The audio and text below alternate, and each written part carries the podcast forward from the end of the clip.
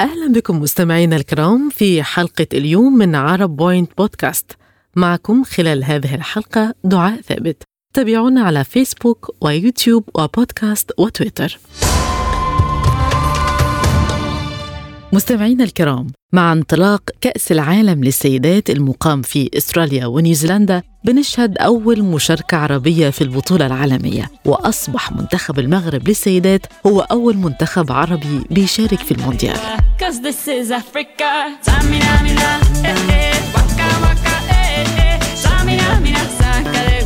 This time for Africa.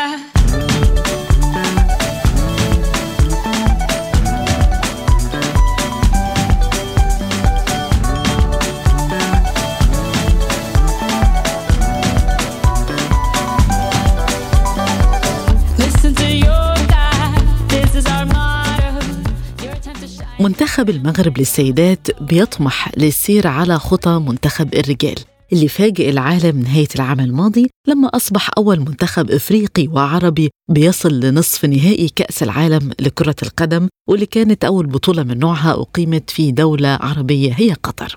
المنتخب المغربي قدر يوصل للمسابقة العالمية بعد وصوله للمربع الذهبي بكأس أمم أفريقيا للسيدات عام 2022 المنتخب المغربي للسيدات بيقود خارج الملعب المدرب الفرنسي رينالد بيتروس واللي نجح في النهوض بمستوى الفريق منذ توليه القيادة الفنية في نوفمبر تشرين الثاني عام 2020 وده طبعا بعد نجاحه الكبير مع فريق سيدات ليون الفرنسي.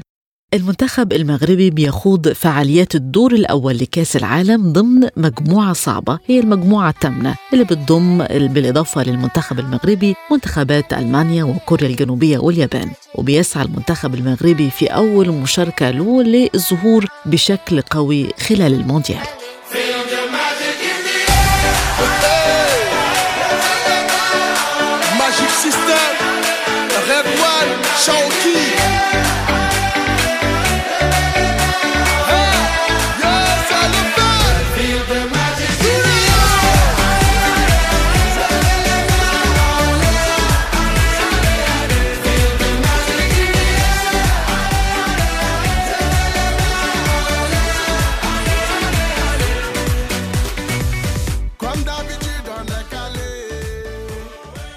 الحقيقة إن لعبة كرة القدم للسيدات اتطورت بشكل كبير طوال السنوات الأخيرة في العالم. حتى إن الفاتيكان كون فريق نسوي في كرة القدم وكانت اللعبة قبلها محرمة على النساء لحد عام 1940 على الصعيد العربي المنتخبات النسائية لا تزال في مراكز متواضعة على الساحة الكروية العالمية وفي دول عربية ما عندهاش أصلا منتخبات وطنية. وده بيدل على انعدام التكوين الرياضي الكروي للفتيات منذ الصغر وكمان على قلة العناية من جهة الحكومات والنوادي الرياضية اللي بتوجه معظم اهتمامها وكامل عنايتها لفريق كرة القدم الذكوري بالمقابل بتهمل كرة القدم النسائية. المختصين شايفين إن التقاليد الاجتماعية المحافظة والتشدد الديني اللي بيطغى حاليا على البلدان العربية هي من أهم العوائق اللي بتقف أمام ممارسة كرة القدم النسوية بشكل خاص والرياضة بصورة عامة لدى الفتيات والنساء. حقيقة فيما يخص الموضوع ده تكلمنا مع مدير تحرير جريدة الجمهورية والناقد الرياضي أستاذ شريف عبد القادر وسألناه عن العوامل اللي ساهمت في وصول المنتخب المغربي لكأس العالم للسيدات. طبعا مؤكد أن هناك طفرة تشهدها كرة القدم المغربية في الفترة الأخيرة. بالتأكيد عارفين آه، وصول المنتخب المغربي إلى نصف نهائي آه، كرة آه، كأس العالم لكرة القدم للرجال التي أقيمت في الدوحة 2022 كأول منتخب عربي وأفريقي يصل إلى هذا الدور كرابع العالم. أيضا فوز المنتخب الأولمبي المغربي بطولة امم أفريقيا تحت 23 سنة آه، وتأهله لأولمبياد باريس 2023 ومؤخرا آه، مشاركة المنتخب المغربي لكرة القدم للسيدات في نهائيات كأس العالم المقامه حاليا. كل ده بيؤكد الطفره اللي تشهدها كرة القدم المغربية بشكل عام وكرة القدم النسائية في المغرب بشكل خاص. المغرب من أوائل الدول العربية والأفريقية لديها دوري كرة قدم نسائية قوي بيشارك فيه أغلب الأندية وبيحظى بمتابعة واهتمام جماهيري واهتمام إداري واهتمام إعلامي من الموجودين في المغرب. أيضا اهتمام بالانشطه باهتمام بالدراسات التدريبية للمدربين والمدربات اللي بيشاركوا في هذا الدوري. التحكيم أيضا نجد حكام مغاربه سيدات بتشارك في نهايات بطولة أفريقيا. المنافسات قوية جدا في أفريقيا كون المنتخب المغربي يتأهل عن قارة أفريقيا ده في حد ذاته شيء جيد جدا في منافسة قوية مع منتخبات نيجيريا والسنغال وموزمبيق كل دي منتخبات عريقة في كرة القدم وسبق لها المشاركه في نهائيات كأس العالم. أستاذ شريف اتكلم عن توقعاته لأداء المنتخب المغربي وهل يساهم في تغيير صورة كرة القدم النسائية وكمان أسباب الحضور الضعيف في كأس العالم للسيدات عموما طبعا على مستوى العربي ده غير المنتخبات العربية المرشحة إنها تفوز ببطولات في المرحلة القادمة. نتمنى إن ده يحصل طبعا لأن يعني طبعا برضو كرة القدم النسائية في الوطن العربي لسه برضو حديثة العهد مقارنة بدول أوروبية وأمريكا وشرق آسيا. ولكن نتمنى أن ده يحصل. ولكن كمشاركة أولى ده بحد ذاته جيد ويؤكد أن كرة القدم النسائية في الوطن العربي أو في أفريقيا تسير بشكل جيد جدا. عندنا أكثر من منتخب عربي جيد على مستوى جيد. ولكن طبعا المنتخب المغربي للسيدات بيحمل لواء العرب في كأس العالم. نتمنى له التوفيق إن شاء الله. المنتخب الأردني الأردن عندها منتخب فكان فاز قبل كده ببطولة العرب البطولة العربية للمنتخبات النسائية. المنتخب التونسي أيضا يعني في أكثر من منتخب طبعا من ده المنتخب المصري ومصر من من أوائل الدول اللي شاركت في بطولات أفريقيا لكن لسه برضه ما وصلناش للمستوى اللي يؤهلنا نهائيات كأس العالم لكن المنتخب المغربي طبعا تفوق بشكل كبير في الفترة الأخيرة تفوق على دول أفريقية كبيرة وكونه يوصل ده في حده إنجاز كبير جدا لكرة القدم الأفريقية والعربيه على مستوى النسائي. كمان بنلاحظ نجاح كتير من اللاعبات العربيات في دخول عالم الاحتراف بأندية أوروبية وفي نفس الوقت عجزت كرة القدم النسائية عن بلوغ المونديال. لأن برضو يعني إحنا طبيعتنا كشرقيين يعني كرة القدم لسه برضو حديثة. يعني كل البنت تلعب كرة قدم آه بتلعب رياضات فردية. يعني في الألعاب الجماعية بشكل خاص برضو مشاركه البنت بتبقى قليلة. آه في ال volley كرة الطايرة ال basket ال handball إلى حد ما من فترات طويلة مشاركين فيها. ويمكن عندنا منتخبات سواء في في أفريقيا أو في عرب آسيا أو عرب أفريقيا بيشاركوا بشكل مستمر في بطولات عالم.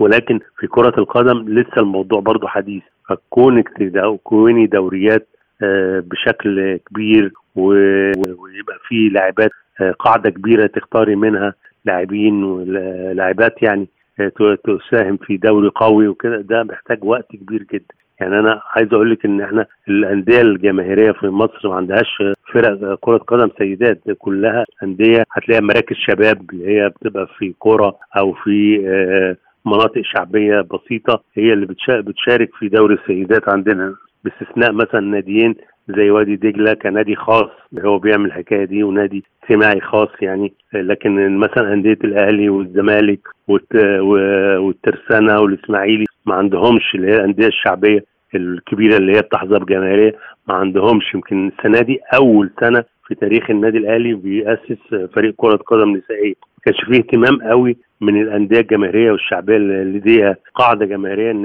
اللي يبقى لها فرق في كرة القدم زي ما ليها في كرة القدم الرجال. مع الوقت بدأت الجماهير تهتم بدأت البنات تهتم بالمساهمة أو بالاشتراك أو بالانضمام لفرق السيدات. ومع الوقت القاعدة هتكبر فهيبقى عندنا لاعبات على مستوى عالي ولاعبات ممكن تحترف في في أوروبا أو في الدوريات الأوروبية زي ما في بعض الألعاب الأخرى جمعية لاعبات مصرية عربيات بيلعبوا في دول أوروبية. طبعا لعبة كرة القدم النسائية هي حديثة العهد بالنسبة للعبة عموما. والبداية الرسمية لكأس العالم للسيدات كان عام 1991 لكن بنتسائل عن دور الحكومات والاتحادات المحلية في دعم اللعبة ومدى تأثير النظرة الذكورية للمجتمع على تطورها.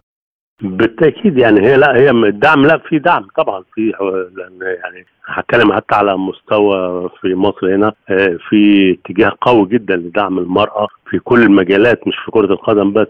وتمكينها من العمل في كل المجالات. ولكن آه، هي بس النظرة الذكورية ان هي لعبة محتاجة قوة ومحتاجة جهد عالي ومحتاجة يعني فيها عنف برضو كبير ومعدلات جري عالية والكلام ده بتحتاج أوقات كثيره يعني يعني مقارنة بالألعاب الفردية لكن ومحتاجة ساعات تدريب كبيرة ويومية بشكل يومي وبرامج رياضية كبيرة. بتحتاج تفرغ برضه كعادة البنت مثلا في سن معين بقى ارتباطها بالزواج وارتباطها بالأسرة والكلام ده كله بتيجي عند سن معين بتتوقف عن ممارسة الرياضة بشكل آه نهائي. كل ده بيأثر برضو على آه طول عمر البنت في الملاعب. وفي كرة القدم تحديدا لأن كرة القدم ما ينفعش تتمرن مثلا مرتين في الأسبوع أو ثلاث مرات زي رياضات أخرى.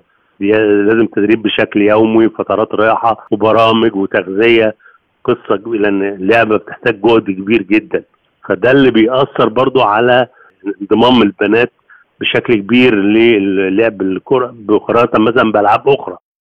قبل مشاركة المغرب في كأس العالم للسيدات العام الحالي كانت المشاركات مقتصرة على المنافسات القارية سواء كأس الأمم الإفريقية من خلال أربع منتخبات وهي الجزائر، تونس، مصر، المغرب، وكانت الأردن المنتخب العربي اللي مثل العرب في كأس أمم آسيا للسيدات في 2014 كرة القدم النسائية بتحاول في ظل الوضع الراهن إن هي تفرض نفسها لجانب رياضات أخرى تفوقت فيها المرأة العربية في أكبر التظاهرات القارية والدولية زي ألعاب القوى وكرة اليد وغيرها.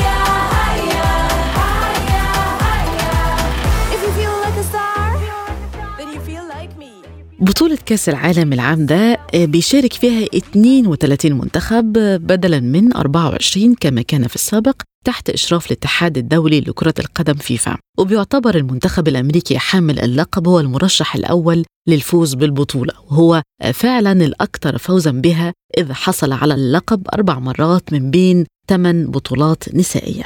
الاتحاد الدولي لكرة القدم عمل استراتيجية لتطوير اللعبة في العالم وبيطمح أن نسبة اللواتي يمارسن لعبة كرة القدم توصل لحوالي 60 مليون وده بحلول عام 2026 وكلنا أمل أن ده كمان يأثر بالإيجاب على لعبة كرة القدم في الوطن العربي. خلصت حلقة اليوم من عرب بوينت بودكاست. بشكركم مستمعينا الكرام وبشكر ضيفي لحلقة اليوم مدير تحرير جريدة الجمهورية والناقد الرياضي أستاذ شريف عبد القادر. كنت معكم أنا دعاء ثابت. تابعونا على فيسبوك وتويتر ويوتيوب وبودكاست.